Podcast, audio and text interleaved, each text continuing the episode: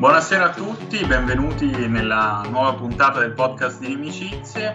Oggi, come vi avevo anticipato, sono con Giovanni Fasanella. Buonasera. Buonasera, buonasera. E, um, anche questo vi avevo anticipato, ho invitato Giovanni Fasanella, un autore che so che molti di voi conoscono e di, di cui parlo spesso negli articoli sul blog, per parlare del caso Moro.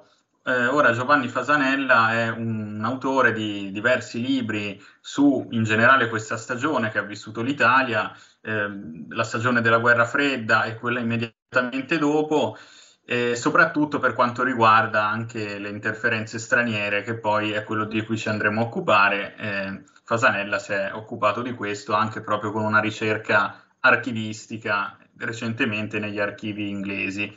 E eh, vi faccio giusto vedere questo suo libro, Il libro nero della Repubblica Italiana, poi ve lo metterò in descrizione, che raccoglie quattro lavori, tra cui il puzzle Moro, che eh, è diciamo l'ispirazione che eh, mi ha fatto pensare di contattare Fasanella proprio per questo motivo. L'idea è arrivata prima della puntata su Moro di Report, che so che molti hanno visto, molti me ne hanno parlato, Mm, ne abbiamo parlato anche con, con Fasanella e abbiamo pensato, abbiamo concordato di trattare la questione in modo leggermente diverso. Eh, ci vogliamo occupare appunto delle, delle eh, interferenze internazionali, di quello che appare delle interferenze internazionali, in questo caso Moro, senza trattarlo come un banale caso di cronaca che si esaurisce nel sequestro dello statista, eh, si perde nei dettagli dei suoi luoghi di detenzione, eh, eccetera, eccetera. Dunque, ehm, se vogliamo fare un attimo un quadro generale di qual è la posizione dell'Italia e chi può, tra virgolette, volere male a Moro nel 78, tanto da mh, volere cercare, facilitare la sua morte, il suo sequestro, poi andremo a vedere anche in modo più preciso, con anche l'aiuto di documenti, secondo me, eh, poi sentiremo cosa ne pensa il nostro ospite, possiamo partire da tre filoni diversi che appariranno in qualche modo tutti e tre. Il primo, quello chiaramente americano. Americano perché, come tutti ormai ben sappiamo, eh, Moro, soprattutto nella prima metà degli anni 70, quando c'era l'amministrazione Nixon, aveva un, possiamo dire, non per niente un bel rapporto con gli americani. Questo perché? Principalmente perché, principalmente perché le relazioni con gli americani si, mh, si, si deteriorano per via di questo di una specie di disegno, potremmo chiamarlo neutralista, terza forzista, che Moro non dichiara mai. Moro non dichiara mai, ma nei fatti gli americani possono avere paura che avvenga. Ad esempio, questo succede durante la guerra del Kippur, quando eh, l'Italia nega le basi agli americani. Durante la guerra del Kippur gli americani se la possono cavare ugualmente, non hanno bisogno poi così tanto delle nostre basi, ma cosa succederebbe se questo accadesse anche durante una crisi più ampia, magari con i sovietici, che ormai a metà anni 70 hanno decine di imbarcazioni nel Mediterraneo? Prima questione. Quindi un filone potremmo dire americano-israeliano. Secondo filone, un filone più europeo, un filone più europeo, ovvero che riguarda sempre la competizione nel Mediterraneo, ma questa volta con francesi e inglesi, che inizia ben prima dell'animosità con gli americani per via della questione israeliana e riguarda la spicciola competizione per le risorse, idrocarburi, eh, accordi commerciali la questione parte già dagli anni 50-60, quando l'Italia, che è rimasta senza colonie, adotta una politica nel Mediterraneo che va sostanzialmente a scalzare gli interessi francesi e inglesi, che invece rimangono in una sorta di assetto post-coloniale o addirittura ancora coloniale negli anni 50 e 60, soprattutto negli anni 50, per fare un'introduzione e secondo filone. Terzo filone, il blocco orientale blocco orientale che non ce l'ha esattamente con Moro, ma con la politica del compromesso storico, in particolare con Berlinguer, che ehm, particolarmente inviso soprattutto ai governi socialisti più oltranzisti del patto di Varsavia, pensiamo ai bulgari, ecco, eh, succede anche un episodio piuttosto scabroso di una sorta di, possiamo dirlo, un attentato a Berlinguer in Bulgaria nel 73, i rapporti col patto di Varsavia sono pessimi e eh, se Berlinguer e l'eurocomunismo vanno al governo in Italia, diciamo che rischiano di minare anche il consenso dei regimi socialisti al di là della cortina, che quindi sono esa- assolutamente contrari alla politica del compromesso storico. Ora chiedo, eh, chiedo a lei, dottor Fasanella, se questo quadro, bene o male, lo riconosce o se c'è qualcos'altro da dire, se non è d'accordo su qualche punto. Mm, no, il, il, il quadro sostanzialmente diciamo, è, è, esatto, anche se ci sono mh, mm, alcuni particolari che probabilmente eh, andrebbero corretti, ma mh, mm, diciamo, procediamo con ordine. Eh, io vorrei partire dal libro che lei ha mostrato all'inizio il libro nero della Repubblica Italiana e è in realtà un libro diciamo, che mh, raccoglie quattro lavori, cioè quattro libri uh, pubblicati nell'arco di 10-15 anni dalla uh, casa editrice Chiari Lettere. Il primo di questi libri si intitola Intrigo internazionale ed è un libro uh, scritto da me e dal giudice Rosario Priore. Il magistrato, mm, diciamo, autore responsabile di molte delle più importanti inchieste su fatti di terrorismo internazionale, ma anche interno. Il caso Moro, per esempio. Il giudice Priore ha condotto le prime quattro inchieste sul sequestro e l'assassinio di Aldo Moro. Ehm, poi c'è un altro libro che si intitola Il golpe inglese, è un libro firmato insieme a Mario José Cereghino, che è un ricercatore esperto, molto esperto di archivi eh, britannici e americani. Poi c'è un terzo libro che si intitola, eh, lei lo ha citato prima il titolo, che si intitola Il puzzle Moro e infine c'è un quarto libro che si intitola Le menti del doppio Stato, un altro libro che ho scritto insieme a, a Mario José Cereghino. C'è perché questi quattro libri pubblicati insieme?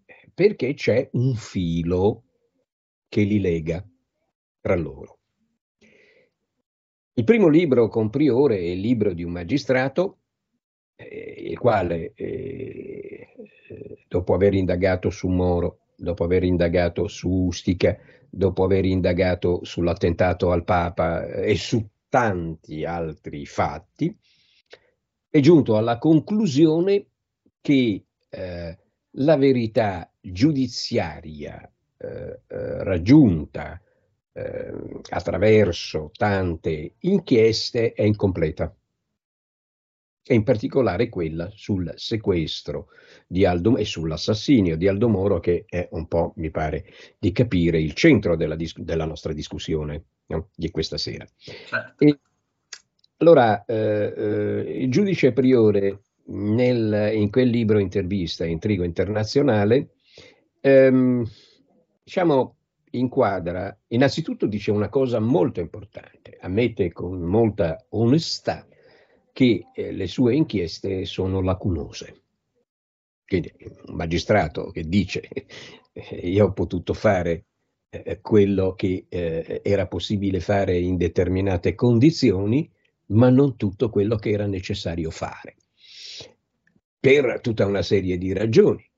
E lui le elenca anche. Una ragione era che in quegli anni cioè, i fatti di terrorismo politico su, si, susseguivano, si, susseguivano, con una tale eh, frequenza e intensità che eh, per un magistrato era veramente difficile eh, eh, andare davvero in profondità.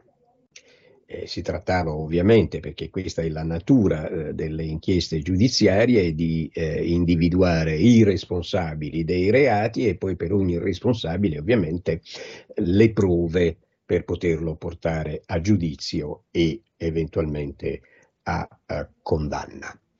Ehm, e, e, quindi dice, eh, dice, Priore in questo libro, eh, i fatti erano, diciamo, si, si, si, accavallavano con una tale frequenza che era difficile diciamo, eh, fare un lavoro in profondità, quindi abbiamo fatto un lavoro superficiale.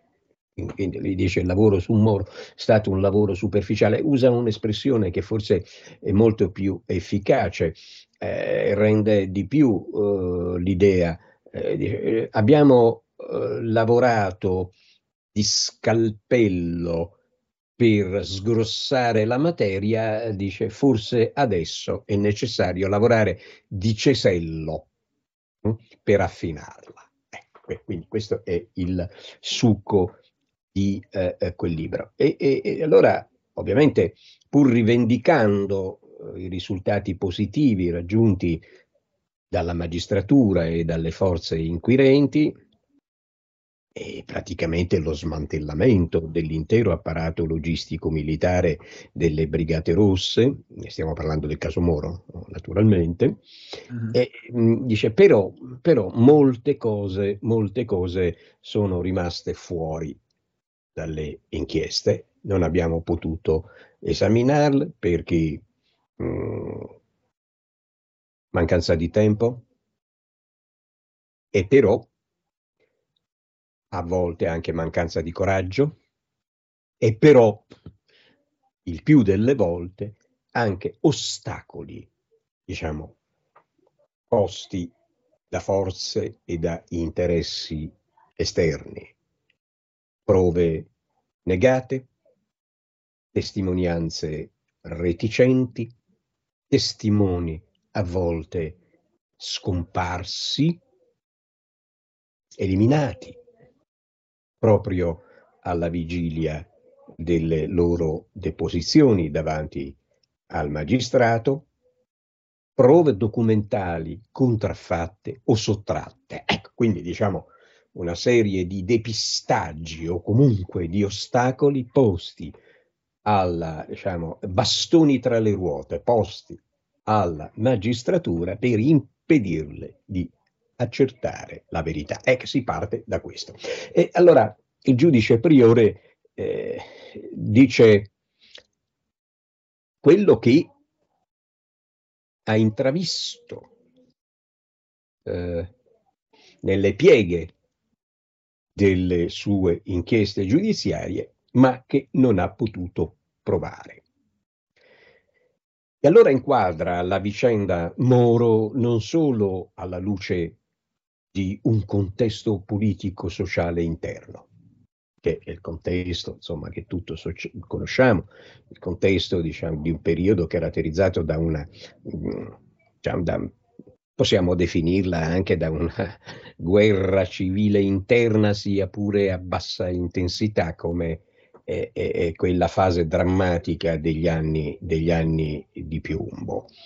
E, e però anche in un contesto internazionale in cui diciamo, interessi, forze, vari soggetti avevano eh, un, diciamo, ognuno un interesse specifico a intervenire sulle eh, eh, questioni interne, nelle questioni interne italiane.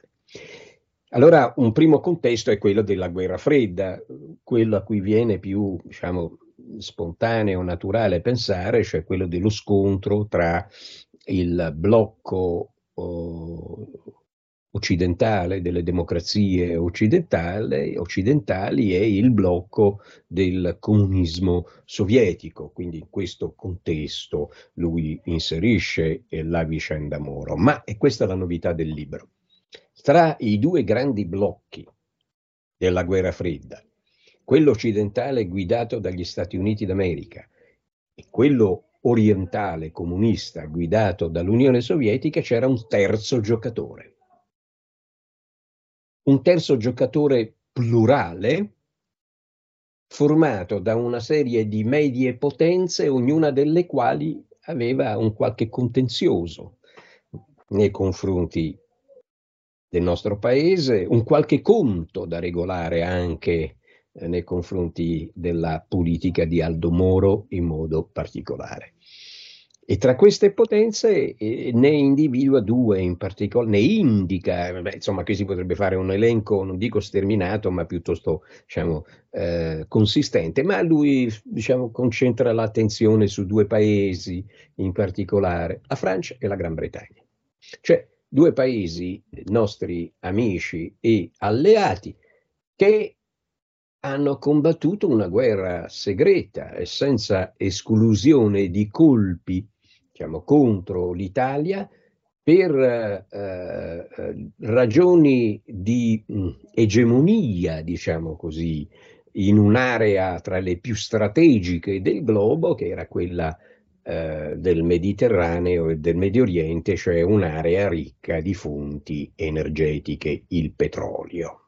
Il petrolio. Quindi la vicenda Moro per il giudice priore andrebbe inserita anche in questo contesto, forse soprattutto in questo contesto. Però Priore nel libro diciamo, fa una ricostruzione ipotetica e eh, dice questo è quello che io ho intravisto nelle mie inchieste ma che non sono riuscito a provare. E poi ci sono gli altri libri. Il golpe inglese. Eh, il golpe inglese è un libro basato su documenti desecretati eh, dei governi britannici, dei servizi eh, segreti di quel paese, della diplomazia eh, del Regno Unito, quindi documenti provenienti da fonti primarie molto autorevoli e conservati in archivi diciamo, il cui prestigio è assolutamente fuori discussione, quale è quello, eh, l'archivio di Stato britannico di Kew Gardens, Londra. Eh. Quindi nella eh, diciamo, ricerca in, quel, in quell'archivio, eh, condotta con il contributo determinante di Mario José Cereghino, che è un archivista molto esperto, abbiamo, partendo dall'ipotesi del giudice priore, ipotesi che aveva un fondamento, ovviamente non era campata in aria, partendo da quell'ipotesi abbiamo cercato le prove documentali, cioè i documenti che potessero confermare le ipotesi del giudice priore. E questi documenti li abbiamo trovati, tantissimi documenti li abbiamo trovati, studiati, analizzati, contestualizzati e pubblicati nel golpe inglese. Poi naturalmente uno dice ma perché il golpe inglese? Poi ne possiamo parlare eh, eh, dopo. E senza dilungarmi ulteriormente, due parole soltanto sul puzzle Moro, poi elementi del doppio stato ne possiamo parlare magari alla fine, ma il puzzle Moro poi è il libro che in qualche modo, diciamo, mette insieme tutte le tessere del puzzle, diciamo, dei contesti entro i quali eh, eh, inserire, leggere la vicenda, la vicenda di, Aldo, di Aldo Moro, che sono contesti interni e contesti internazionali. Ecco, questo è il filo che lega, che lega quei tre libri soprattutto.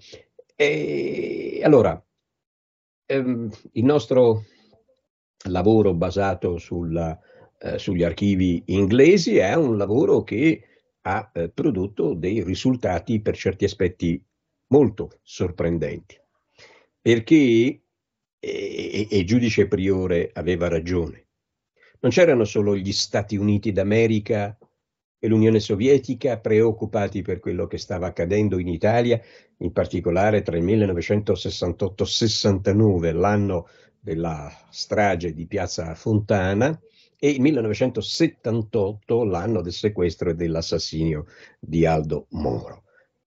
Ma anche i britannici, anche i francesi erano eh, preoccupati per la piega che aveva preso eh, la, situazione politica, la situazione politica italiana, preoccupati a tal punto da eh, progettare nei primi sei mesi, pianificare nei primi sei mesi del 1900, e, e arrivo alla conclusione di questa diciamo, prima risposta, mi scuso per la lunghezza, no, ma no. era necessario eh, diciamo, eh, inquadrare in qualche modo anche dal punto di vista metodologico diciamo, il ragionamento. E, e, e, quindi appunto dicevo da pianificare vere e proprie operazioni illegali e clandestine per bloccare, contrastare la politica di Aldo Moro, i primi mesi del 1976.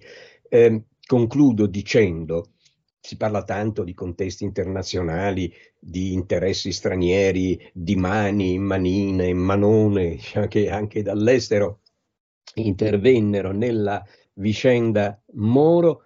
Ecco, se c'è una mano che è intervenuta e, e, e questo diciamo, emerge dai documenti, è proprio quella britannica.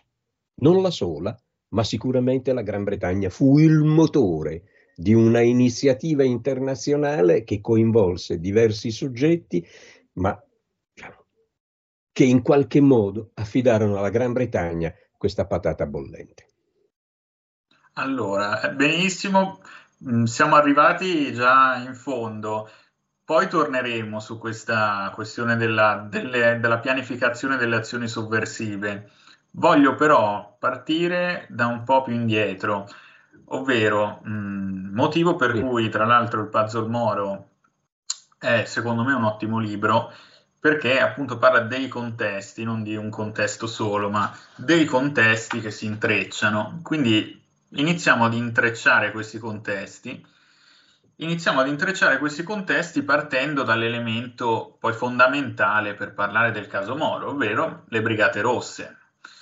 Perché questo sì. sequestro, ora a prescindere da dove sia stato ottenuto e da chi Moro, questo sequestro nasce dalle Brigate Rosse e ehm, Brigate Rosse che hanno una loro soggettività, una loro organicità all'interno del, dell'Italia degli anni 70 e nascono da movimenti sociali che esistono davvero, ecco, che, che hanno un loro radicamento nella società. Non li si può certo dipingere come, come agenti di qualche servizio segreto.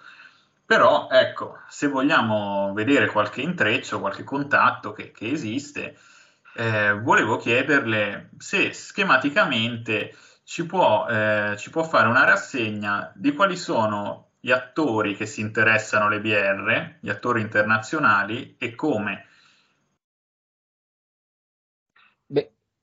Innanzitutto le Brigate Rosse, quindi no, non dimentichiamolo, eh, altrimenti rischiamo di, diciamo, di, di, di prospettare a, diciamo, a, chi ci ascolta un quadro della vicenda Moro in cui c'entrano tutti tranne le Brigate Russe. Cioè, certo. il, il, il, il, sequestro Moro fu mm, sicuramente eh, pianificato, realizzato eh, dalle Brigate Rosse. Le Brigate Rosse erano esattamente quello che dicevano di essere, cioè un'organizzazione eh, marxista, lenin- rivoluzionaria e terroristica di matrice marxista-leninista eh, che voleva, voleva ehm, eh, diciamo, costruire in Italia un, un, un, una dittatura del proletariato. Cioè, questo, cioè, tanto, per, tanto, per, intenderci, cioè, le brigate rosse erano quella cosa, quella cosa lì, questo non, non, eh, non, si può in alcun modo mettere in discussione, cioè, quindi le brigate rosse erano un'organizzazione eh, che aveva diciamo, una radice profonda nella storia di una parte della eh, sinistra mh, eh, italiana e in, quindi in una ideologia eh, eh, violenta e insurrezionalista. Quindi le Brigate Rosse nascono da lì. Poi naturalmente possiamo, si può vedere se erano solo un prodotto genuino dal punto di vista politico e ideologico o ci furono anche delle, diciamo così, delle contaminazioni, furono sporcate in qualche ecco. modo da altri interessi. Ma, è, ma questo diciamo, è, è, un, è un problema che possiamo affrontare anche in un, secondo, in un, secondo, momento. Quindi il sequestro Moro fu un'operazione condotta dalle Brigate Rosse e questo è il primo, diciamo, il primo soggetto, ehm, sulla base magari anche di un eh, diciamo, progetto politico autonomo, cioè un progetto politico pensato eh, dalle, dalle, sole Brigate Rosse. Allora, quindi questo è un primo dato eh, che non va ovviamente ignorato. Il problema però è che oggi abbiamo la documentazione per dire che il nemico delle Brigate Rosse, e cioè quello che stava accadendo in quegli anni in Italia grazie alla politica di Aldo Moro, ma poi a un certo punto di questa nostra discussione dovremmo inserire un altro soggetto che si chiama Enrico Berlinguer perché non si può parlare di Moro se non si parla di Berlinguer. Eh, Naturalmente. Il rapporto diciamo, che si instaurò in quegli anni eh, tra eh, la democrazia cristiana di Moro e eh, la, eh, il Partito Comunista di Enrico, di Enrico Berlinguer. Eh, è importantissimo. parlare di questo è fondamentale parlare di questo altrimenti non si capisce nulla di quello che accade che accade e eh, si finisce per diciamo, eh, c- considerare il sequestro Moro come eh, un episodio di cronaca nera, sostanzialmente come un sequestro diciamo, realizzato da una banda di pastori saldi e poi, magari, e poi finito mm, eh, in, malo, eh, in, malo, modo. E, e quindi diciamo, eh, eh, il dato è questo, che le, eh, diciamo, l'obiettivo politico delle brigate russe coincideva con lo, perfettamente con l'obiettivo, con, eh, con, gli obiettivi politici di altri interessi interni e internazionali. Eh, diciamo, di forze esterne anche alle brigate russe, che non c'entravano nulla con la storia delle Brigate Rosse, ma che videro nelle brigate, individuarono nelle Brigate Rosse uno strumento per poter realizzare un obiettivo politico e quindi lasciarono fare. Se le Brigate Rosse erano infiltrate o meno è un discorso diciamo, che mi interessa fino a un certo punto.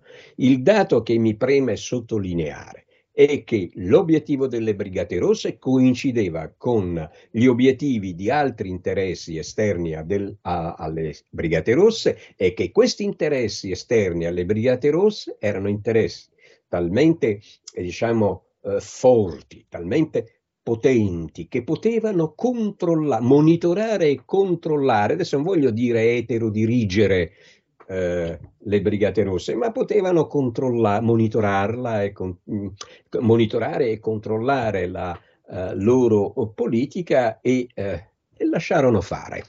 Questo.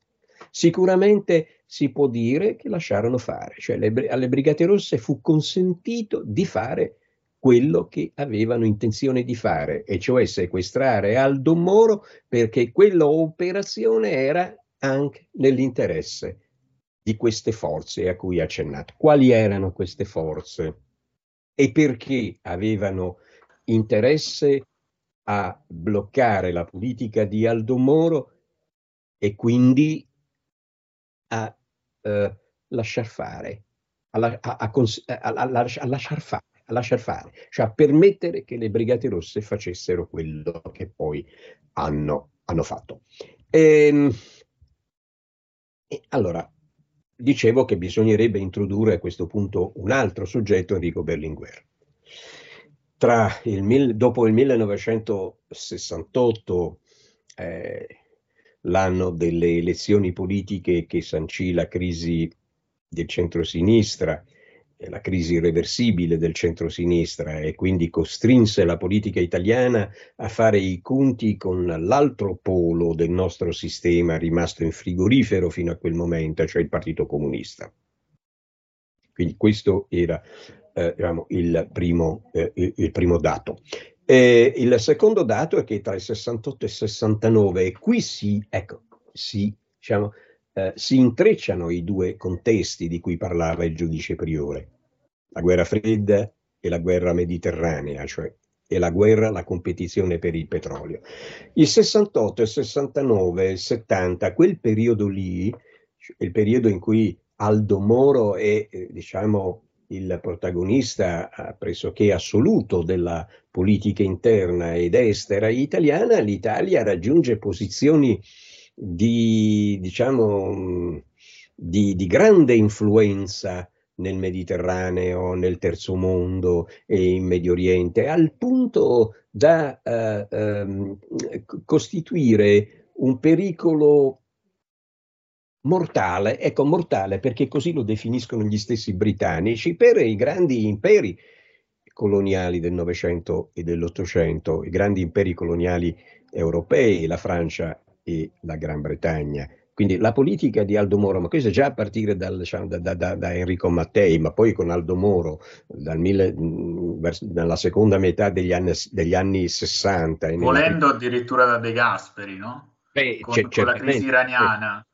Ma eh, sì, c'è un filo, e infatti, infatti, noi nel golpe inglese questo filo ri, lo ricostruiamo. Si dovrebbe partire da De Gasperi e De Mattei, in realtà però diciamo, rischieremo di annoiare chi ci ascolta, quindi, eh, però, però, il filo c'è, il filo c'è. E la politica diciamo, eh, eh mediterranea dell'Italia, eh, una politica molto aggressiva, eh, un, un, una politica diciamo che attraverso la cooperazione, beh, vedi, c'è, c'è, un problema eh, eh, di cui eh, c'è un aspetto di cui non si tiene quasi mai conto e che è questo, che, che l'Italia è uscita dalla uh, sconfitta dalla seconda guerra mondiale eh, fu punita cioè, con una serie di imposizioni, di vincoli, tra i quali ovviamente la rinuncia alle colonie.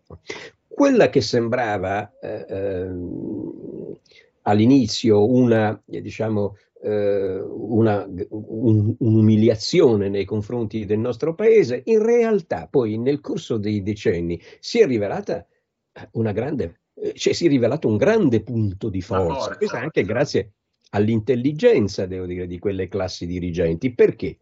Perché l'Italia costretta a rinunciare all'opzione coloniale dopo la sconfitta in guerra, è stata percepita dai paesi del terzo mondo dai paesi del terzo mondo come un paese amico, a differenza di Francia e Gran Bretagna che erano considerati paesi colonizzatori.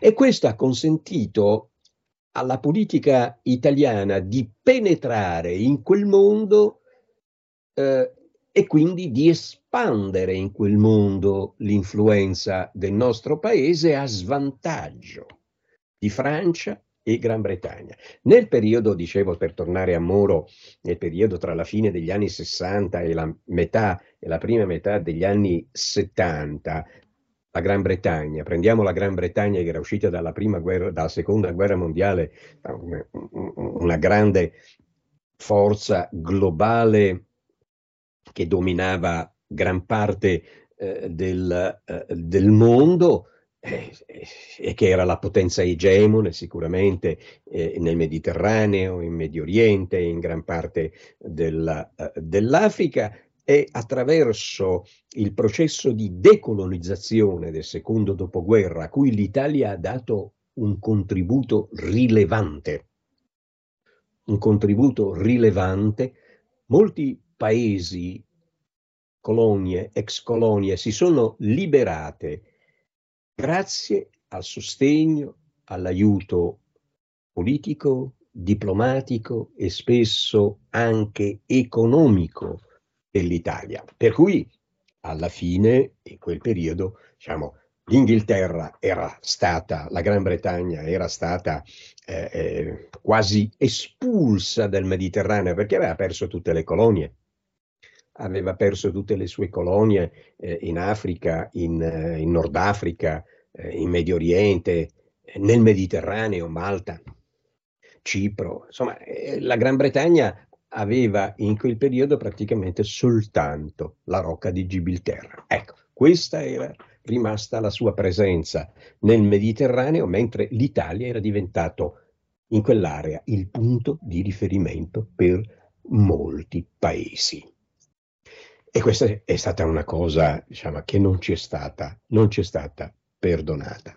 E nella pianificazione delle azioni contro la politica morotea, eh, insomma, questo viene messo, eh, viene evidenziato diciamo, con assoluta eh, brutalità, direi, cioè con un linguaggio brutale, cioè, dire, cioè l'Italia ha rotto le balle cioè, in, questo, eh, in, quest'area del mondo, ha, ci ha creato problemi, eh, Moro ci ha creato problemi, ci ha creato problemi, è un avversario, è un nemico, è un ostacolo da rimuovere. Quindi ecco il contesto della politica mediterranea, della competizione per il controllo delle fonti energetiche. Ma poi c'è l'altro contesto, la guerra fredda, e qui entra in gioco Berlinguer.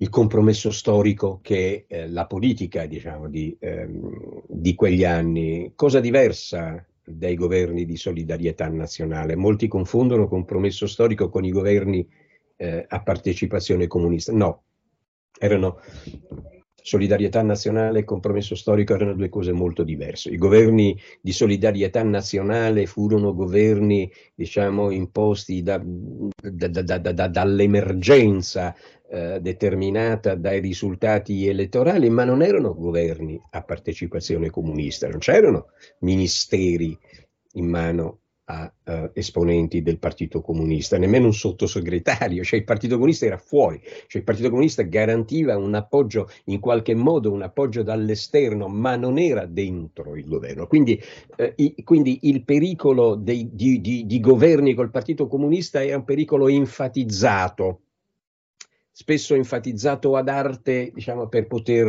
eh, fare altre cose lo spauracchio creato per fare qualcos'altro.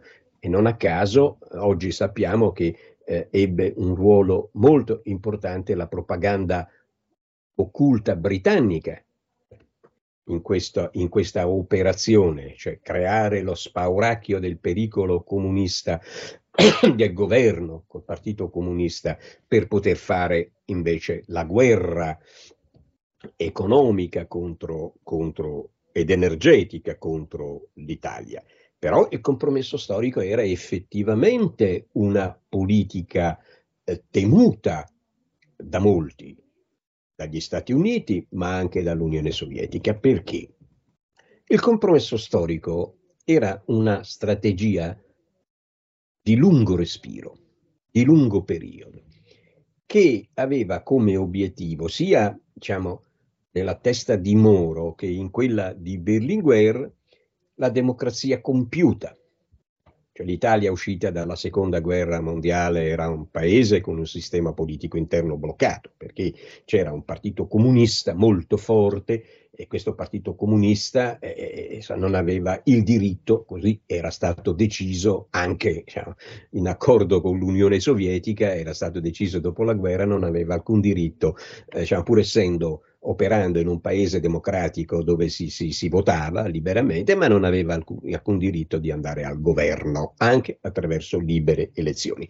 Quindi l'obiettivo del compromesso storico era sbloccare il sistema politico, trasformando il sistema bloccato in un sistema diciamo, molto più simile ai regimi democratici delle democrazie eh, eh, occidentali, delle democrazie europee, quelle basate sull'alternanza tra un polo conservatore e un polo progressista, eh, eh, a seconda eh, de, de, degli esiti determinati di volta in volta dagli elettori. Il presupposto, due, i presupposti di questa strategia erano uno, che il Partito Comunista si sganciasse definitivamente dall'orbita sovietica, due, in cambio, il fronte anticomunista il cui perno era la democrazia cristiana, avrebbe rinunciato alla discriminante anticomunista, cioè avrebbe riconosciuto al Partito Comunista la possibilità diciamo, di governare se gli elettori avessero deciso che il Partito Comunista doveva andare al governo. Eh, questo era il detto in parole, dice molto schematicamente, era la politica del compromesso storico, quindi una politica che, richied- che richiedeva del tempo per essere portata a compimento.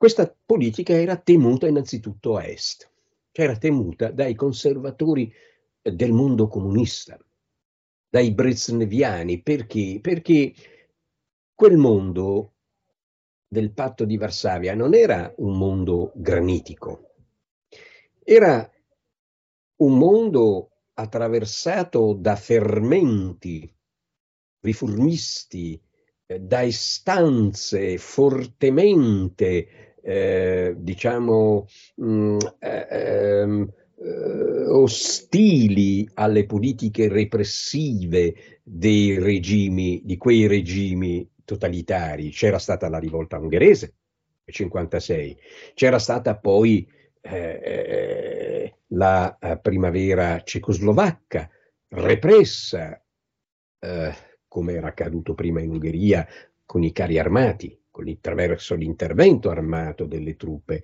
del patto, del patto di Varsavia. E però nonostante diciamo, l'intervento armato in, que, in, quelle società, i fermenti, eh, i fermenti eh, liberali, rif- liberali, tra virgolette, comunque i fermenti riformisti, cioè le istanze di cambiamento, di rottura diciamo, con con il totalitarismo imposto dai, eh, eh, dall'ortodossia comunista erano fermenti diciamo, che, che, erano, che, che eh, scuotevano quelle società dalle eh, fondamenta. E il comunismo italiano, il comunismo berlingueriano, che era un comunismo diciamo, che guardava sempre meno a est e sempre più a ovest alle democrazie occidentali, era diventato un punto di riferimento per i riformisti di quel mondo e una minaccia per i conservatori di quel mondo.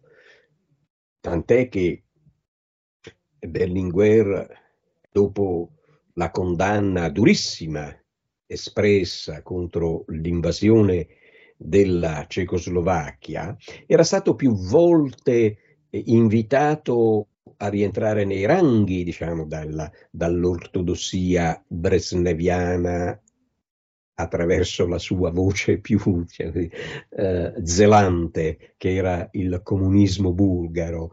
Eh, Berlinguer era stato invitato in tutti i modi a rimangiarsi la condanna della Cecoslovacchia e a riconoscere eh, eh il ruolo del partito guida sovietico. Ma Berlinguer non solo si era sempre rifiutato di farlo, ma aveva accentuato ulteriormente diciamo, il suo processo di distacco da quel mondo, tant'è che nel 1973, nell'ottobre del 1973, durante una visita eh, ufficiale a Sofia dopo un incontro molto burrascoso col leader bulgaro Zivkov, eh, Berlinguer aveva deciso di rientrare precipitosamente in Italia, che se non c'era alcuna possibilità di, di ragionare con quel, diciamo, con quel comunismo, non c'era nessuna possibilità di eh, dialogo. E beh, insomma, rientrando eh, andando verso l'aeroporto per rientrare in Italia, la sua auto fu investita da un camion eh, eh, e, proprio sopra un cavalcavia. L'auto colpita, centrata, eh, dal, investita dal camion, non cadde dal cavalcavia soltanto perché per miracolo Prego? Prego? Frontale, giusto?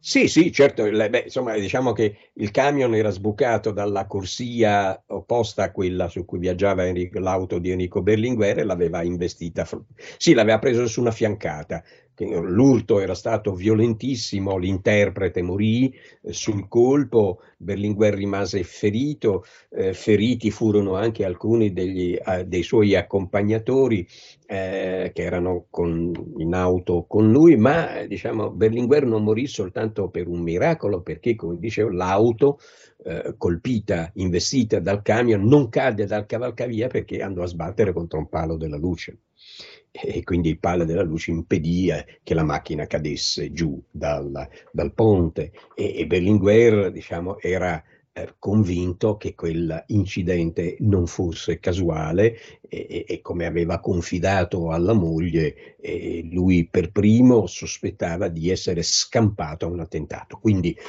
quindi secondo diciamo, i sospetti di Berlinguer, sospetti che poi furono ampiamente confermati dall'inchiesta che insieme a Corrado Incerti feci in Bulgaria nel 1991, insomma che si era trattato di eh, un attentato, cioè un tentativo per farlo fuori, 1973. Quindi, quindi anche i sovietici e quel mondo comunista tentò pesantemente di interferire nella politica italiana di quegli anni, eh, eh, cercando di eliminare eh, gli elementi che in qualche modo eh, creavano problemi.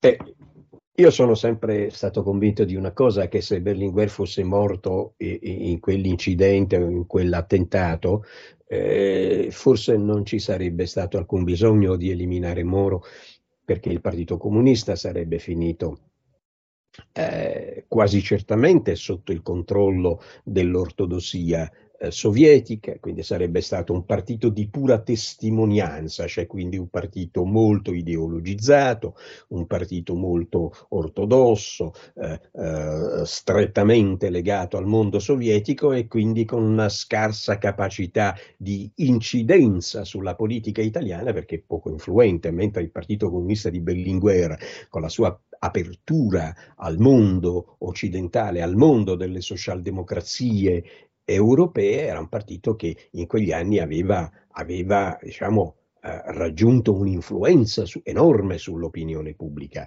italiana, cosa che terrorizzava i sovietici perché insomma se un partito comunista all'Occidente fosse andato in Occidente fosse andato al governo attraverso libere elezioni e eh, poi, boh, se gli elettori poi dopo avessero deciso che eh, invece, eh, non avendo governato bene, dove, doveva tornare all'opposizione, beh, insomma, era una cosa assolutamente inconcepibile nella testa del, diciamo, dell'ortodossia del mondo, del mondo sovietico.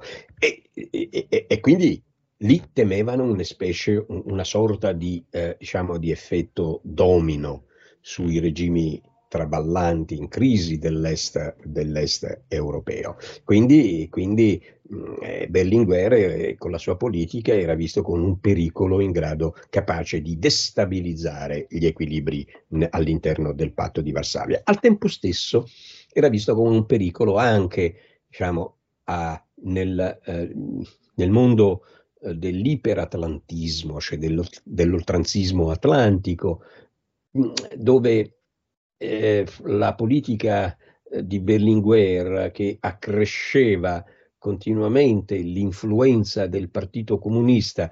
Eh, se un giorno il Partito Comunista fosse andato al governo, ecco, eh, nel mondo dell'oltranzismo atlantico si temeva eh, un, anche qui una sorta di effetto domino diciamo, sui paesi dell'Europa latina, eh, quindi Portogallo, Spagna, eh, Francia, eccetera, dove c'erano forti partiti comunisti influenzabili o influenzati dalla politica, dalla politica di eh, Berlinguer. E quindi questo insomma avrebbe potuto provocare degli effetti destabilizzanti anche all'interno dell'Alleanza Atlantica. In realtà nessuno metteva in discussione eh, eh, la permanenza dell'Italia nel blocco occidentale e in quel fronte di alleanza politico-militare, la Nato. Non era questo l'obiettivo di Berlinguer, tantomeno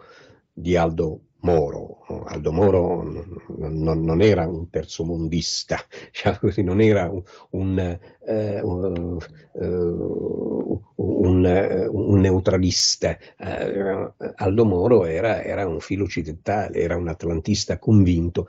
Moro e Berlinguer erano legati però da una visione, ecco questo sì, da una visione del ruolo dell'Italia all'interno dell'alleanza atlantica che eh, non era quella di un paese vassallo, ma di un paese capace di dire la sua all'interno dell'alleanza e di far valere anche il proprio punto di vista. E per questo era considerato un pericolo.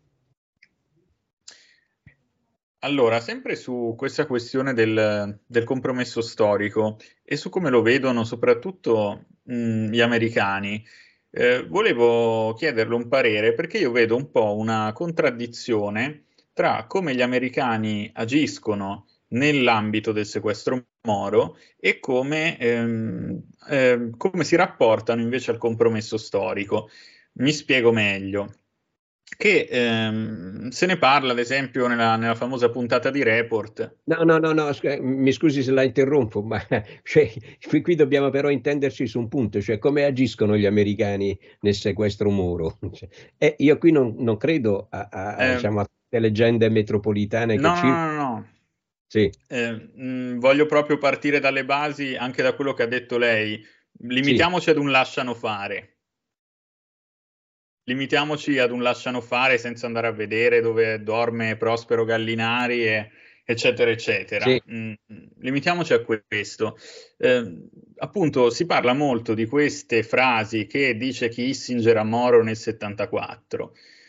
E Assolutamente, sì, queste le, poi viene giurato in tribunale dalla moglie di Moro e da Guerzoni, il collaboratore di Moro, che Kissinger minaccia Moro nell'estate o a settembre del 74, se non ricordo male, di non fare sostanzialmente il compromesso storico. E va bene.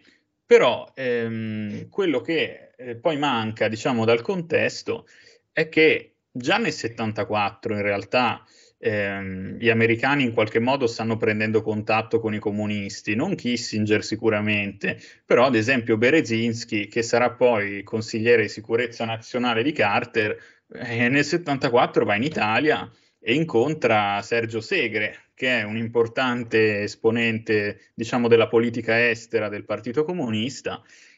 Un primo contatto c'è, poi negli anni successivi i contatti aumentano, nel 76 si tiene un incontro a Bologna mediato dal Council on Foreign Relations e dallo IAI, due importanti think tank, diciamo, che agiscono in ambito anglosassone, ecco, in ambito atlantista.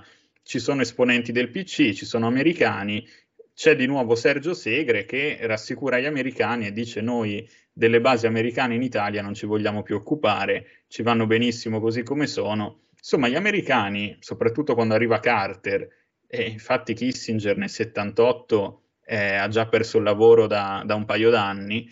Eh, quando arriva Carter in qualche modo digeriscono questo compromesso storico, altrimenti eh, questi governi di solidarietà nazionale forse non ci sarebbero neanche mai stati. In qualche modo l'amministrazione Carter se lo fa andare bene, ecco, non sarà esattamente ciò che vogliono, ma sembra che eh, soprattutto Berezinski, ecco, eh, e, e, Vance al, al, Dipartimento di Stato abbiano una visione un po' più benevola di, di questo. Quindi mh, poi arriviamo al 78, americani che lasciano fare, quantomeno mh, arriva questo consigliere, questo consigliere americano che poi sostanzialmente lo dice che il suo compito non era tanto salvare Moro quanto, quanto eh, ottenere una fine, una, una fine, soddisfacente di quel sequestro, no? Che non eh. necessariamente implicava la vita che Moro vivesse, ecco. uh, sugli, americani, sugli americani bisogna fare veramente eh, tanti distinguo perché eh, sono, sono, state dette e si dicono tante sciocchezze eh, che non sono documentate, che non sono documentabili, ma che sono frutto di letture politico-ideologiche di quella, eh, di quella eh, vicenda. Se invece stiamo a, ai documenti, allora eh, eh, il discorso sugli americani è un discorso molto, molto più articolato diciamo, di quello che eh, eh, sentiamo fare in tutte le ricostruzioni molto semplicistiche mh, mm, del caso Moro. Allora, un conto sono gli inglesi e un conto sono gli americani. Innanzitutto va fatta questa distinzione, che è importante. Per quanto riguarda gli americani, un conto sono i democratici e un altro conto sono i repubblicani. Anche questa discussione, questa distinzione va fatta, altrimenti se facciamo di tutta l'erba un fascio, vabbè, eh, buonanotte. Ehm, allora, degli inglesi e dei loro progetti non siamo entrati nel merito, ne possiamo parlare dopo. Ora Adesso lo faremo, sì, sì, sì, sì. Soffermiamoci sugli, eh, sugli americani. Se guardiamo al caso Moro in prospettiva, cioè se non consideriamo il caso Moro soltanto come quella serie di eventi che si verificarono durante i 55 giorni del sequestro tra il 16 marzo e il 9 maggio del 1978, ma guardiamo al caso Moro considerando anche tutto quello che c'era stato prima, negli anni precedenti, cioè negli anni in cui Moro diciamo, era diventato il protagonista assoluto della, eh, politica, della politica italiana, allora sicuramente c'è un'azione americana per contrastarlo. Questo è documentato, è documentato dalle eh, inchieste del congresso americano su, dei primi anni 70 sulle attività illegali della CIA all'estero e in particolare in Italia. Sono documentati i finanziamenti illeciti della CIA alle organizzazioni neofasciste, quelle eh, coinvolte nella strategia della te- nello stragismo di fine anni 60, primi anni 70, e, e questo è documentato. Quindi certo. c'era una politica dell'ultradestra americana che pensava di bloccare la politica di Aldo Moro anche attraverso azioni violente. Eh, però poi chiusa eh, la fase delle presidenze repubblicane eh, cambiò, cambiarono molte cose nella visione eh, eh, americana del problema italiano e anche nelle diciamo, modalità con le quali affrontarlo. Tanto per cominciare, alla CIA furono posti dei vincoli dal Congresso, quindi la CIA non aveva alcuna possibilità di condurre oltre i propri confini operazioni illegali. La CIA aveva la possibilità di eh, svolgere la normale fisiologica azione di raccolta di informazioni riservate, ma oltre questo confine non poteva andare per un preciso vincolo del congresso, del congresso americano e anche della Casa Bianca. E questo è, è, un dato, è un dato uh, di fatto. Quindi, diciamo, nel periodo del sequestro Moro la CIA non è in grado di operare in Italia. La CIA può assistere, semmai, può vedere quello che accade, eh, può intervenire o, o semplicemente rimanere alla finestra, ma non è in grado di svolgere un ruolo attivo in prima persona. E c'è poi una differenza tra i, i democratici influenzati allora da un'elite liberal e i eh, conservatori, spesso reazionari, repubblicani, che erano invece influenzati da interessi molto più retrivi. e c'era una divergenza radicale tra il modo di intendere e di risolvere il problema comunista. Il filo co- comune era che né, i repubblicani né i democratici volevano il Partito Comunista al governo. Su questo non c'è alcun dubbio. Cioè, il Partito Comunista al governo allora, in quelle condizioni, era considerato un problema sia dai democratici che dai eh, repubblicani. Ma c'era una parte del mondo repubblicano che quindi di destra, conservatrice e reazionaria, che appoggiava i piani britannici, che, di cui parleremo dopo. Certo. E c'è invece una parte della politica americana che si identificava eh, nel partito, nei settori più progressisti del partito democratico e delle elite intellettuali liberal che invece guardava al partito con molto interesse al partito comunista di Enrico Berlinguer. Non che lo volesse al governo, ma sicuramente pensava che il tentativo di Berlinguer dovesse essere incoraggiato. La strategia di questo mondo progressista nei confronti del problema comunista non era quello del contrasto illegale, armato, violento, anche attraverso l'uso del terrorismo di matrice stragista o selettivo della, delle brigate russe. No, ma era una politica di influenza culturale sul Partito Comunista, di infiltrazione culturale del Partito Comunista per spostarlo sempre più velocemente sulle posizioni delle socialdemocrazie europee. Questa, questa è una differenza di fondo, diciamo, all'interno del mondo della politica degli, eh, eh, de, eh, e, anche, e, anche, degli apparati degli Stati, eh, degli Stati, Uniti, degli Stati Uniti d'America. Quindi parlare di America che cioè, è una sciocchezza, vuol dire non, eh, non aver studiato in realtà la documentazione disponibile, che è tanta, anche negli archivi americani e che ci consente oggi di, eh, eh, di capire meglio quali furono le dinamiche all'interno quel, di quel mondo anche durante il caso Moro. E poi c'è la Gran Bretagna.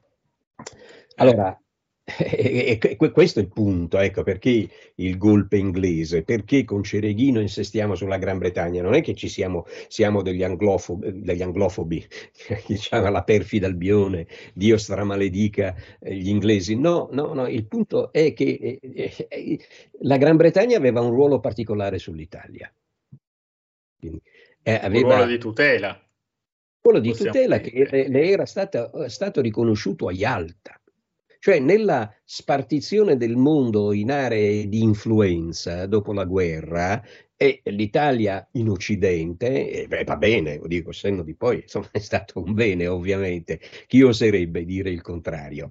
Eh, e quindi, e, e però all'interno, diciamo, di quest'area di influenza occidentale ci fu un'ulteriore spartizione, eh, diciamo, perché gli Stati Uniti, diciamo, agli Stati Uniti la leadership della lotta al comunismo sovietico e alla sua influenza in Italia.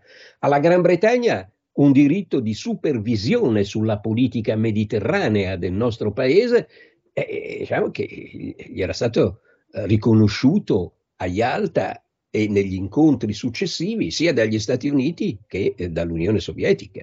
Quindi la Gran Bretagna aveva una sorta di responsabilità diretta diciamo, nella politica italiana si sentiva in qualche modo investita di questo ruolo, di questa missione di determinare, di decidere quale dovesse essere il corso della politica del nostro paese e naturalmente, naturalmente da potenza imperiale qual era, qual era stata, diciamo, allora, eccetera, e, insomma, eh, eh, tendeva a identificare cioè, l'interesse italiano con quello imperiale britannico, cioè quindi quindi eh, tendeva ad indirizzare il corso della politica italiana in una direzione eh, eh diciamo, fu- funzionale a- a- agli interessi strategici degli Stati Uniti, del, scus- eh, chiedo scusa, della Gran Bretagna nel Mediterraneo, nel terzo mondo e in, in Medio Oriente. Quindi per la Gran Bretagna, mentre gli Stati Uniti avevano il problema di contrastare il comunismo, la Gran Bretagna aveva il problema di contrastare l'influenza italiana nel Mediterraneo,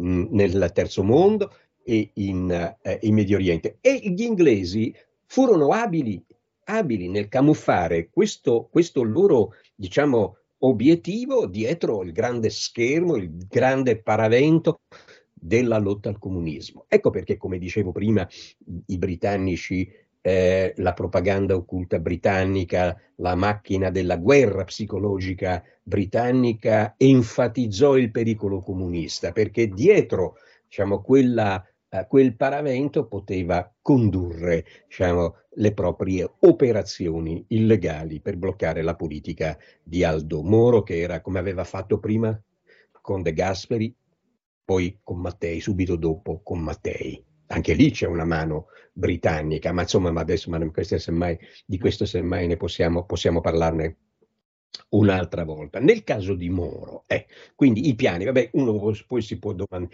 si può chiedere, dice, ma concretamente poi che cosa hanno fatto gli inglesi? Eh, questa, eh, vediamo di rispondere a vediamo questo. Ecco, concretamente che cosa fecero gli inglesi? Lo dicono loro, attraverso centinaia e centinaia di documenti relativi a quel periodo declassificati, grazie a decisioni prese dallo stesso governo britannico e dell'Inghilterra, possiamo dire tutto il male possibile naturalmente per quanto riguarda le cose eh, fatte al di fuori dei propri confini, ma certo non possiamo dire che non sia una democrazia, che non sia una democrazia solida, trasparente, che non abbia regole molto, molto radicate e precise. E tra queste regole c'è anche quella di declassificare periodicamente i documenti relative. e lo fanno molto meglio di noi. Ma no, no, c'è, proprio, c'è, c'è, c'è, un abisso, c'è un abisso da questo punto di vista. Noi ci stiamo a, a, avvicinando, appena avvicinando, diciamo, alla tradizione anglosassone di trasparenza, alla tradizione anglosassone di trasparenza eh, eh, anche nel, diciamo, nel, eh, eh nella gestione della, della memoria documentale delle attività svolte eh, da quel paese, ma, ma insomma eh, no, non parliamo neppure dell'Italia, insomma, lasciamo perdere. Eh, quindi la Gran Bretagna declassifica periodicamente, non tutti ovviamente, è chiaro, ci sono documenti che magari non saranno mai eh, messi a disposizione degli studiosi e dei ricercatori che rimarranno eh, chiusi a chiave in, eh, diciamo, in, camere blindate che nessuno mai vedrà, sì, però, però, il grosso dei documenti che consentono almeno di capire a grandi linee quello che è accaduto, beh, quelli sono a disposizione degli, degli studiosi. Beh, che cosa c'è? Allora, per quanto riguarda in modo particolare il contrasto alla politica di Aldo Moro, eh beh, c'è una serie ci sono tutti i piani, tutti i progetti del governo britannico del, come dicevo all'inizio di questa nostra conversazione, della prima metà del 1976. All'inizio del 1976, innanzitutto il problema, allora, premessa, eh, il problema, l'Italia era diventato un problema per tutti, no? Nel mondo eh, atlantico, no? Per cui diciamo, già dal 74, 73, 74 si era costituito una sorta di direttorio a quattro dei paesi più influenti dell'Alleanza Atlantica, Stati Uniti, Francia, Germania e Gran Bretagna, eh, che si riunivano periodicamente al capezzale diciamo dell'ammalato italiano per cercare di capire quali terapie diciamo, eh, adottare per, eh, per diciamo, evitare che eh, l'Italia andasse totalmente fuori controllo, per usare una loro espressione, totalmente fuori controllo. L'Italia andò totalmente fuori controllo quando la Gran Bretagna, per tornare al discorso di prima, all'inizio del 1976 decise di eh, costituire una commissione segreta di 15 membri parte alti funzionari della difesa e parte alti funzionari del Foreign Office, il Ministero degli Esteri. Quindi una commissione segreta con un compito preciso che era quello di pianificare le operazioni illegali, anche operazioni illegali contro l'Italia da diciamo, assegnare ai propri servizi clandestini che operavano all'estero e quindi anche nel nostro paese. Questo è documentato.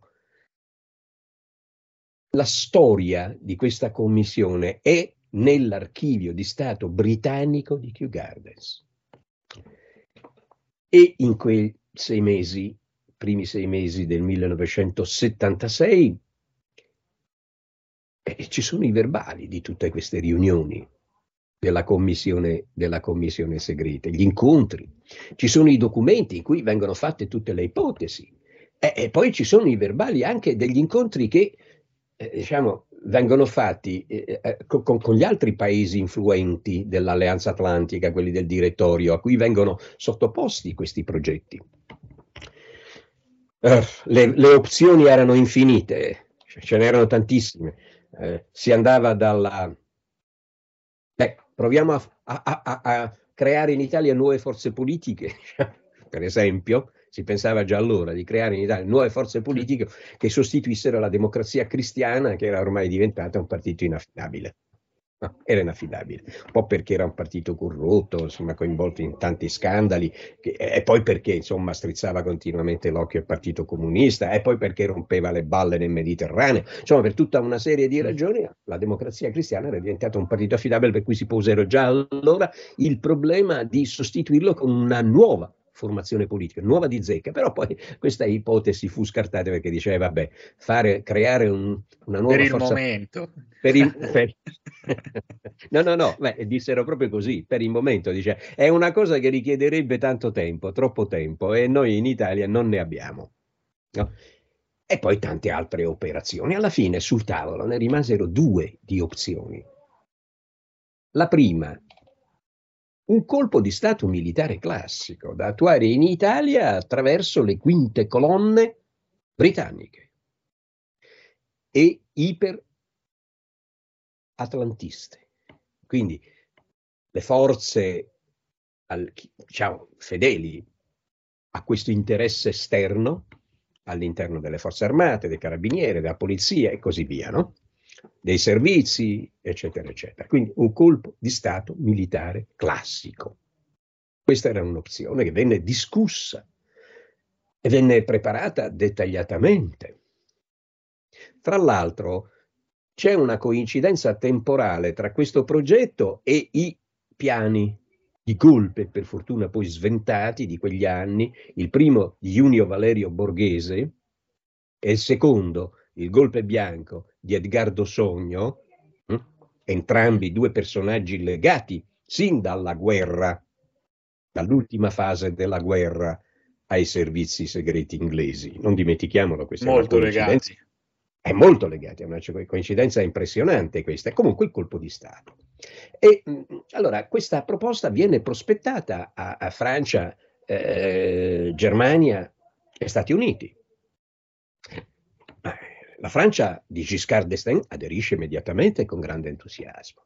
La Germania e gli Stati Uniti invece sono perplessi cioè, trovano molto rischiosa diciamo, questo eh, colpo di Stato militare in Italia. Dice, ma l'Italia non è una repubblica della, delle banane, non è un, una qualsiasi nazione dell'America Latina, non è nemmeno la Grecia dei colonnelli. Cioè, un colpo di Stato militare in Italia non solo diciamo, eh, provocherebbe una reazione interna, perché c'è una sinistra molto forte che non è solo una sinistra comunista, è una sinistra comunista, socialista, laica eh, eh democr- per, per, persino diciamo, un, un, fronte antifascista e anti-autoritario che arrivava ai liberali ai democra- e, e, alla democrazia cristiana. Quindi tutto questo mondo, questo fronte non avrebbe tollerato un colpo di Stato militare. No? E quindi diciamo, ci sarebbe stato, pensavano, gli, obiettarono gli americani e gli inglesi, pensare che allora erano addirittura gli americani di, di, di, di Kissinger, i repubblicani,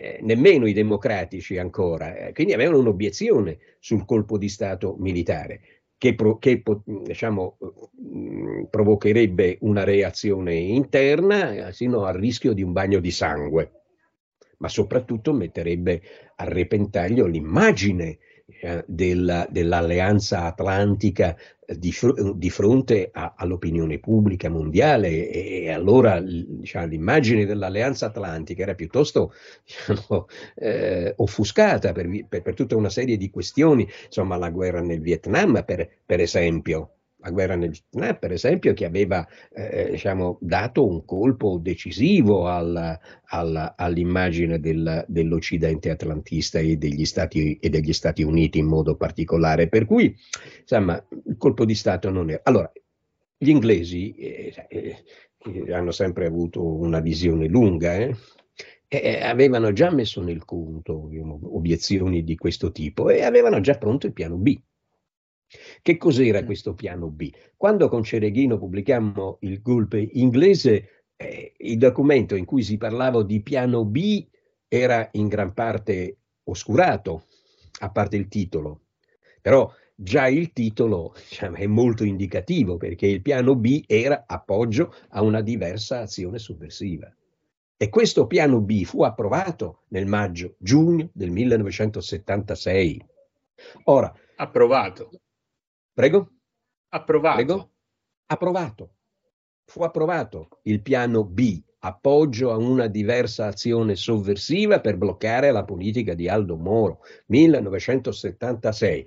Ora, adesso, senza voler necessariamente stabilire un rapporto meccanico di causa ed effetto tra l'approvazione di questo piano e, e, e quello che accade in Italia da quel momento, però è impressionante, è impressionante la coincidenza.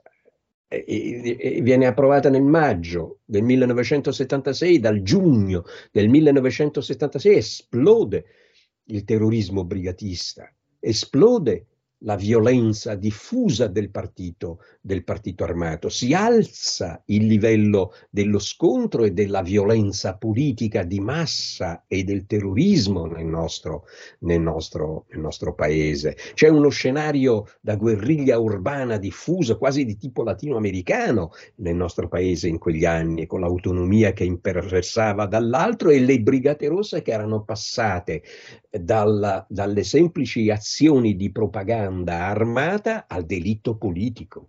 Al delitto politico cominciarono, cominciarono a sparare nel 1976 a Genova, proprio giugno credo, proprio giugno 76 a Genova, il magistrato Coco, il primo delitto, cioè il primo attentato politico col morto, con i morti programmati dalle Brigate Rosse. E da lì proprio un'escalation diciamo, di violenza che toccò il punto più alto con il eh, sequestro e l'assassinio di Aldo Moro. Ora, immagino che a questo punto si, uno che ha ascoltato quello che ho detto e non mi considera un pazzo, ma è semplicemente un curioso, dice, va bene, ma che cos'erano queste diverse azioni sovversive a cui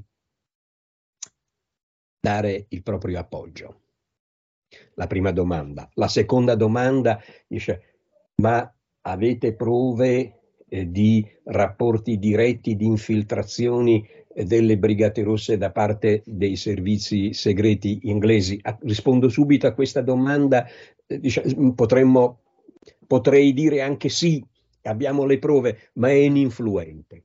È ininfluente perché, come dicevo prima, non era necessario infiltrare le Brigate Rosse, era sufficiente che una volta intercettati i progetti delle Brigate Rosse e si lasciasse tranquille di fare quello che volevano fare, come in effetti avvenne. Perché il sequestro Moro, un sequestro annunciato, titolo di un bellissimo libro del fratello di eh, eh, di, di, di, Aldo Moro, il magistrato Carlo Alfredo Moro, seque- un sequestro annunciato. Il sequestro Moro fu intercettato in anticipo ma non fu evitato. Durante i 55 giorni del sequestro non si fece nulla per liberarlo. Eh, quindi ci fu una totale inerzia dell'azione di contrasto, diciamo, dei nostri apparati che in grandissima parte non dipendevano da una, diciamo, eh, catena di comando interno, cioè il legittimo governo del nostro paese, ma da una catena di comando esterno.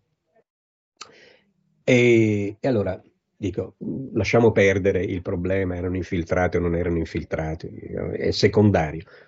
Fecero tutto quello che volevano, nessuno disturbò le brigate rosse. Quindi questa, possiamo liquidare così questa domanda.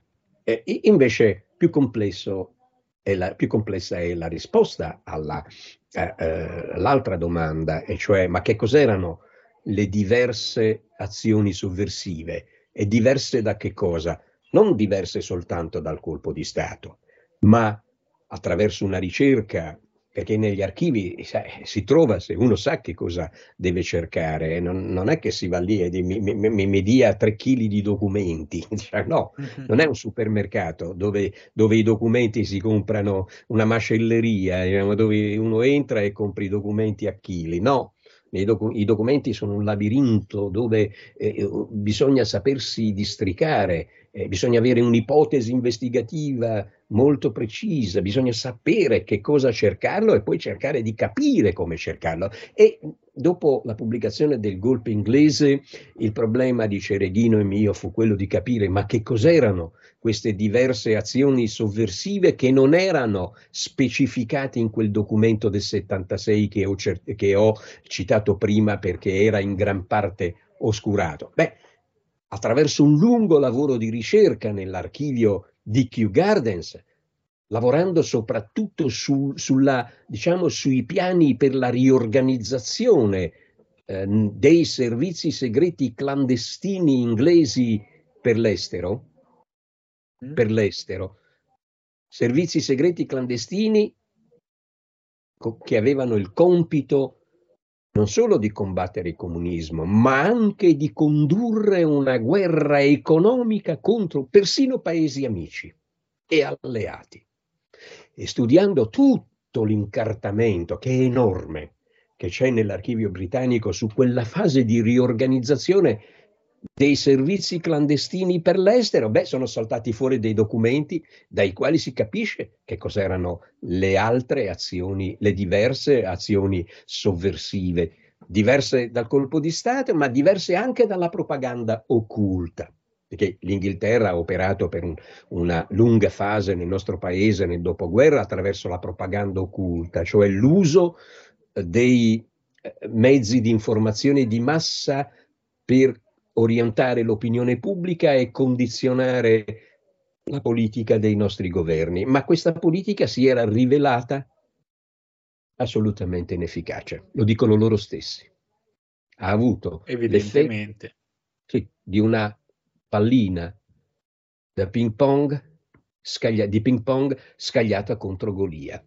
Pallina da ping pong scagliata contro Golia. Ecco, quindi la politica, la propaganda occulta aveva avuto effetto Zero, perché altrimenti non ci sarebbe stato un Moro se avesse avuto effetto. E allora abbiamo trovato i documenti dove sono elencate tutte le diverse azioni sovversive. C'è una, diciamo, vengono graduate queste diverse azioni a seconda del livello del pericolo. Dal livello più basso quando viene individuato un nemico, si prova innanzitutto a corromperlo. Adesso par- parlo con il loro linguaggio, eh, non con, mie, con la mia interpretazione. Se la corruzione non funziona, si passa alla macchina del fango, cioè alla delegittimazione del nemico attraverso la diffusione di notizie scandalistiche vere perché raccolte attraverso operazioni di dossieraggio o inventate. Se non funziona nemmeno questo, si passa all'intimidazione, la minaccia. Se non funziona neppure la minaccia, ecco, beh, arriviamo allora al livello più alto, il sabotaggio e l'eliminazione anche fisica, il sequestro e l'eliminazione anche fisica del nemico. Beh, sì, sì, si chiude, si chiude perfettamente il cerchio così, eh, però ecco, questo, questo, questo, crea, questo crea un, un disegno che, che, si capisce a questo punto, che quantomeno ci, quantomeno ci rende sicuri del fatto che nessuno a Londra avesse intenzione ecco, di, di liberarlo, il povero Moro. Eh, ma, eh, ma, diciamo che forse, anche, anche se, se, so che lei non, non, vuole magari andare troppo nel dettaglio su questo, allora, quindi forse non, non ci possiamo semplicemente accontentare di un appunto sapere e lasciare che le Brigate Rosse facciano, e questo è piuttosto pacifico. Ecco, forse dobbiamo anche vedere se gli elementi per, per dirlo ci sono, eh, se eh, magari i servizi inglesi in collaborazione con quelli di altri paesi, come ad esempio la Francia, buttiamola lì, eh, non abbiano svolto invece un lavoro di in qualche modo intossicazione ambientale, come si dice no, nell'ambito dei servizi, intossicazione ambientale dei vertici delle BR o di, dei cervelli delle BR in modo che la loro azione rivoluzionaria terroristica ricadesse proprio su Moro. E, questo, eh, diciamo, non abbiamo la prova giudiziaria per poter dire una cosa del genere, no? Eh, quindi, però eh, non ci possiamo nemmeno, diciamo, accontentare delle ricostruzioni di tipo, di tipo giudiziario. Abbiamo altra documentazione, altre prove di altra natura. Per quanto riguarda la Francia, beh, insomma, è, è sotto gli occhi di tutti eh, l'appoggio eh, dato dalle autorità francesi ai terroristi italiani nel corso di vari decenni. E non solo eh, grazie alla dottrina Mitterrand. La dottrina Mitterrand è arrivata all'inizio degli anni Ottanta. Ben eh, prima. Quindi soltanto allora ma è stata, diciamo, era, era, era, quella dottrina Mitterrand era più che altro un tentativo di dare una dignità giuridica a una situazione di fatto, diciamo così, che era quella di terroristi latitanti, eh, condannati pluriergastolani eh, italiani e protetti, accolti eh, in Francia. Quindi, quindi, in realtà la politica diciamo, di, ehm, eh, di, sostegno delle autorità francesi ai terroristi italiani è, risale a diversi anni prima. Insomma, è, è, uno dei fondatori delle Brigate Rosse, quel Corrado Simioni, eh, fondatore poi di quella scuola di, lingua, di lingue parigina, Hyperion, eh, insomma è stato nel 1980, ai primi anni degli anni 80, è stato, fu, adesso è, fu, è morto da poco, fu eh, decorato, ebbe una delle più alte onorificenze della Repubblica francese per eh, eh diciamo, attività svolte in Francia a partire, a partire, dagli anni 60. A partire dagli anni 60, quindi, quindi diciamo, e, e, e, Corrado Simioni, fondatori, uno dei fondatori con Curci e Franceschini delle Brigate Rosse, lavorava con i francesi già eh, eh, già diversi anni prima della nascita delle Brigate Rosse. Le Brigate Rosse nacquero nel 1970-71, eh, quindi, quindi, ma potrei continuare con diciamo, la Francia, vabbè, insomma, tutti i terroristi italiani eh, fuggiti in Francia, nonostante eh, le, le, le, le condanne definitive per atti di terrorismo e spesso, molto spesso anche per eh, fatti di sangue, gravissimi fatti di sangue compiuti, compiuti commessi, eh, commessi nel, nostro, eh, nel, nostro, paese. Quindi che, che, cos'altro possiamo dire della Francia? Se non aggiungere anche eh, eh, la, diciamo, la, l'azione svolta dai gruppi eh, di influencer, diremmo oggi, cioè di agenti di influenza, no? condotta negli anni 70 eh, per diciamo, legittimare eh, la lotta armata nel nostro, nel nostro paese, gli intellettuali francesi che giustificavano sul piano ideologico, che legittimavano diciamo, eh, eh, la, eh, eh, l'insurrezione armata nel nostro, nel nostro paese. Anche questo è storia anche queste storie, quindi non c'è bisogno di fare nessuna, nessuna dietrologia. quanto a, ai, ai, britannici, beh, insomma, se, si potrebbe andare indietro negli anni e risalire fino agli ultimi, eh, agli ultimi mesi della seconda guerra mondiale, perché ci sono già lì tracce di, di alleanze spurie, tracce documentali, eh? anzi, anzi più di tracce, prove documentali di alleanze spurie tra i servizi segreti inglesi e forze settori dell'insurrezionalismo comunista, cioè di quella parte della resistenza comunista ostile al riformismo togliattiano, considerato un traditore degli ideali rivoluzionari, eh, con quelle forze da cui poi eh, nacque una, diciamo, il filone eh, della, della, lotta armata e del terrorismo, del terrorismo di sinistra, gli inglesi avevano rapporti organici.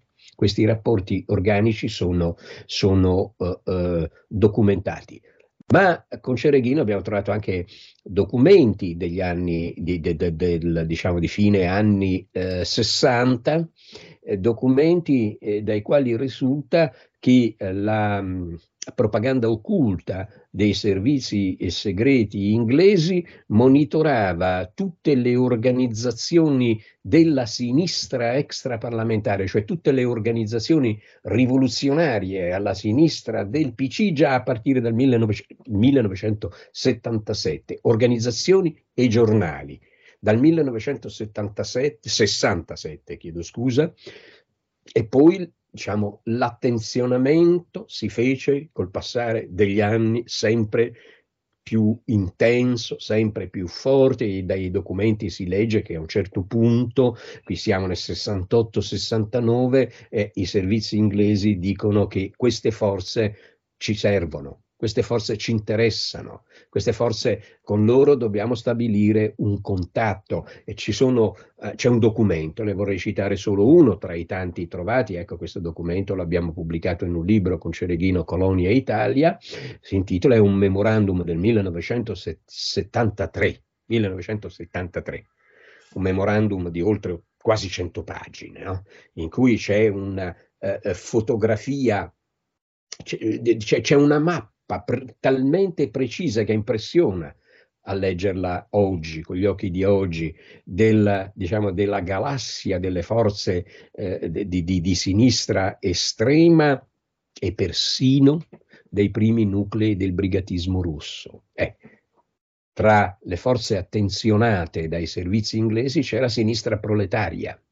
Documento del 1973. Sinistra proletaria era il giornale del collettivo politico metropolitano di Curcio e Corrado Simeoni.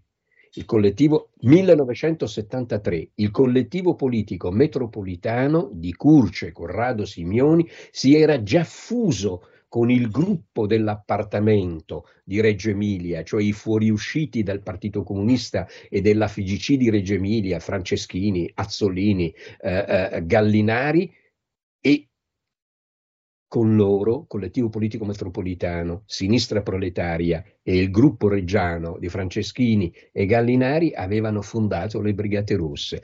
Ecco, quindi gli inglesi avevano già individuato in sinistra proletaria, in sinistra proletaria una delle forze con cui stabilire un rapporto. Questo, ecco, questo oh, lo sappiamo ormai anche attraverso, attraverso i documenti. Ma eh, potremmo dire tante altre cose ancora, ma mm, ci inoltreremmo in una giungla e chi ci ascolta finirebbe, finirebbe per perdersi. Direi che quello che ho detto finora mi sembra già abbastanza sui rapp- anche sui rapporti, non solo sui progetti, ma anche sui rapporti tra i servizi inglesi e le forze eversive di sinistra italiane e, e, ma a questo ci, c'è tanto da aggiungere, tanto altro ancora. Ah, ehm, prima, prima, di salutarla, volevo farle una, un'ultima domanda molto breve su un episodio che, che ha citato nel suo libro Il Puzzle Moro, che mm, mi ha interessato molto. Eh, le, le, volevo chiedere di questo episodio di ehm, questa lista, questa lista di personaggi legati alle Brigate Rosse o alle versioni di sinistra che sono in qualche modo passati dalla Cecoslovacchia sì. che è una lista che mh, mm, Michael Ledin, personaggio ultraconservatore americano, consegna alle autorità italiane dopo, dopo la fine del sequestro Moro. Questa triangolazione tra Cecoslovacchia e Michael Ledin, che si vede solamente appunto dopo la fine dei fatti, mi ha particolarmente colpito. Ecco. No, a dire la verità, eh, questa cioè, triangolazione con la Cecoslovacchia c'è anche prima eh, solo che non la si è voluta vedere. Eh, ehm, eh, allora, dicevo che, c'era tanto altro da aggiungere, e una cosa vorrei aggiungerla. me l'ha raccontata Alberto Franceschini, appunto il cofondatore delle Brigate Rosse, nel libro che ho fatto con lui nel 2005, mi pare, Che cosa sono le BR, uscito da Rizzoli. È un libro in cui Franceschini, diciamo, eh, sul filo della biografia personale, anche della sua storia personale, eh, di rapporti prima con il Partito Comunista e con il filone insurrezionalista della resistenza comunista e poi con Curcio, Simioni, eh, eccetera, eccetera, ricostruisce, ricostruisce eh, diciamo, uno schema molto attendibile di una storia delle, delle Brigate Rosse. Bene, allora Franceschini r- racconta uh, un, in quel libro un episodio, ripeto, ci sono anche i riscontri nel, negli atti processuali di quello che racconta Franceschini, quindi non si tratta di una balla, è una storia facilmente verificabile. Eh, dice che quando fondate le Brigate Rosse nel 71, 70-71 si trasferì a Milano eh, clandestino mm, e, quindi lavorava insieme a Curcio e a Mara Cagol. Ehm, eh, Simeoni eh, faceva compilare dei questionari agli aspiranti brigatisti rossi.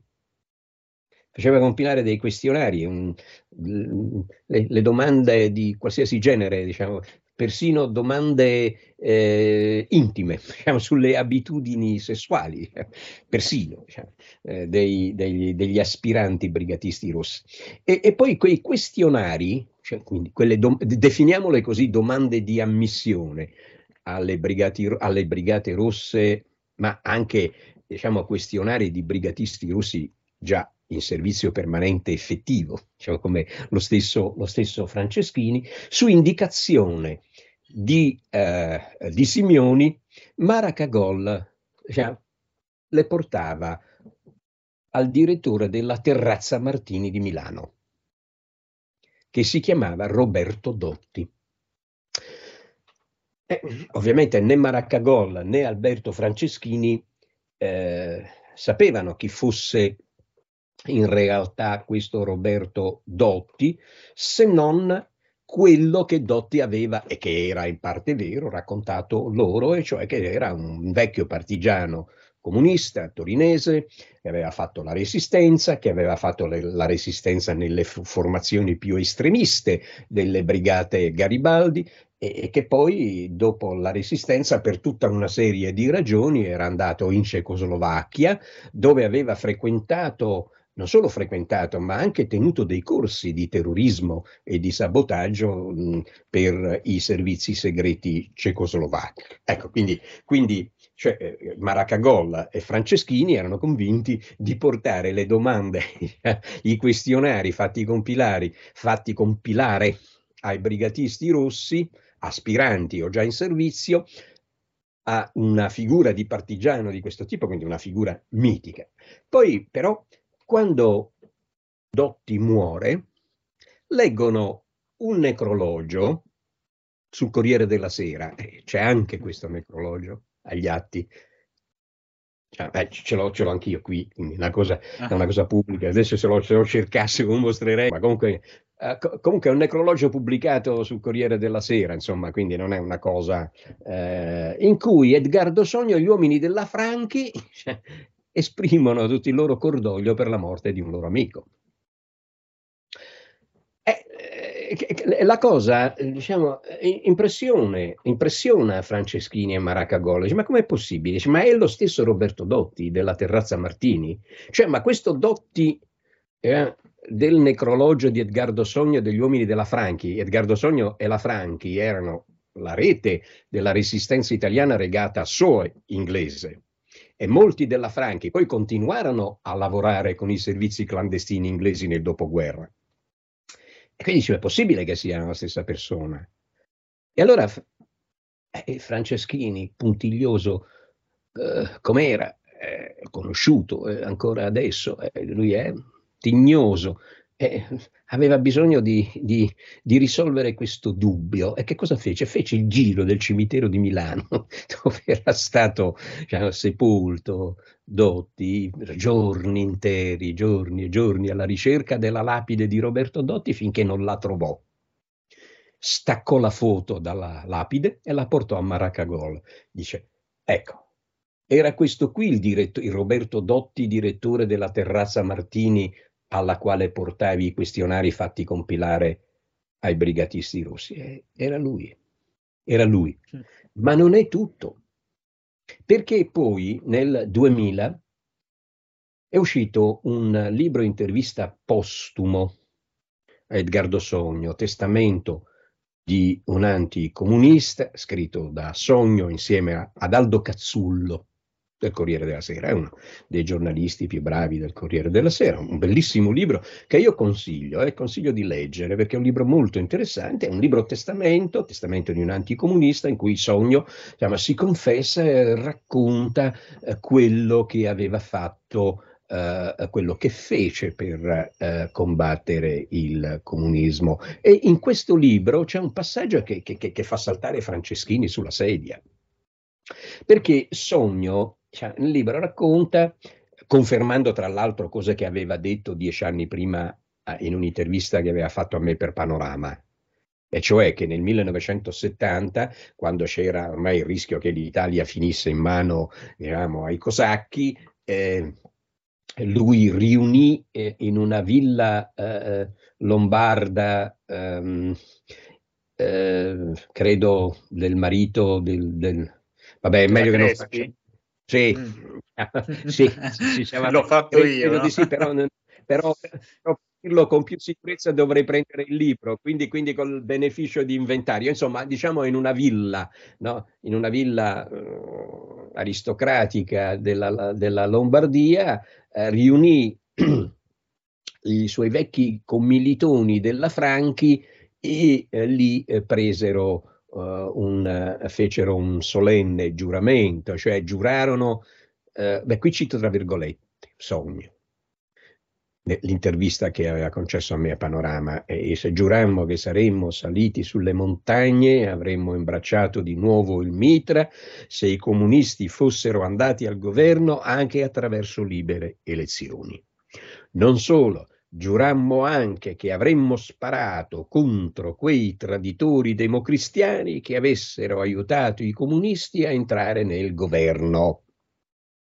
Ambasciatore ha detto sparare, proprio sparare, sì, sparare. E Cazzullo, che nel, in quel libro intervista, chiede a Sogno conferma, dice ma è vero che lei ha detto a Fasanella queste cose? E Sogno dice sì, confermo.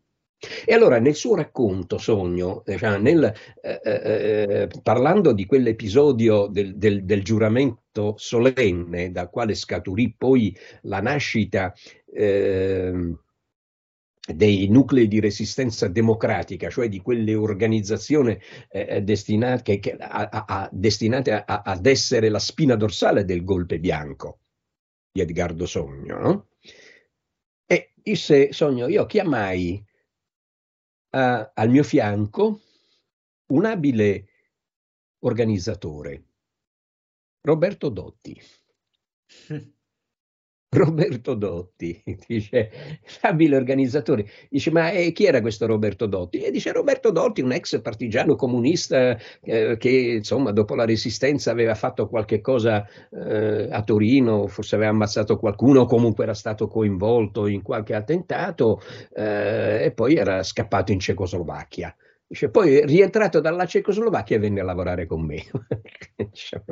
Quindi attraverso quale percorso, boh, questo non lo so, ma comunque ecco, quel Roberto Dotti che esaminava le domande di ammissione alle Brigate Rosse contemporaneamente, cioè nello stesso periodo, tra il 70 e il 71, lavorava, era il braccio destro di Edgardo Sogno e lavorava alla pianificazione di un colpo di Stato. Eh, bianco, certo, di un, di un, progetto golpista bianco di stampo presidenzialista. Eh, allora, quindi, insomma, eh, non so che cos'altro, eh, mi dico ma anche questo ovviamente non possono essere considerate delle prove giudiziarie se eh, eh, consideriamo la vicenda solo da quel punto di vista, però, però sicuramente sul piano storico giornalistico sono una pista molto, ma molto robusta che prova, eh, non voglio dire al di là di ogni ragionevole dubbio, ma eh, prova con diciamo, una certa una certa confidenza, sì. Eh beh sì, prova una certa confidenza, diciamo, tra quel mondo legato ai servizi inglesi e, eh, se non altro, quell'area grigia delle brigate russe. Beh, eh, fantastico. So direi se... che... Sì, sì, eh, direi che è tutto, è tutto, molto chiaro e ci ha parlato di, di tantissime cose davvero interessanti. Io poi vi metterò in descrizione tutti i libri di cui abbiamo parlato, quelli di Fasanella e anche questi ultimi che abbiamo citato. E mm, niente, la voglio ringraziare tantissimo per, per essere venuto da noi. Grazie a lei, grazie a lei. E la saluto, vi saluto tutti e ricordatevi di iscrivervi al podcast di Amicizie, ovunque lo stiate ascoltando, su YouTube, su Spotify e ci vediamo alla prossima puntata. My fellow Americans, our movement is far from over. In fact, our fight has only just begun.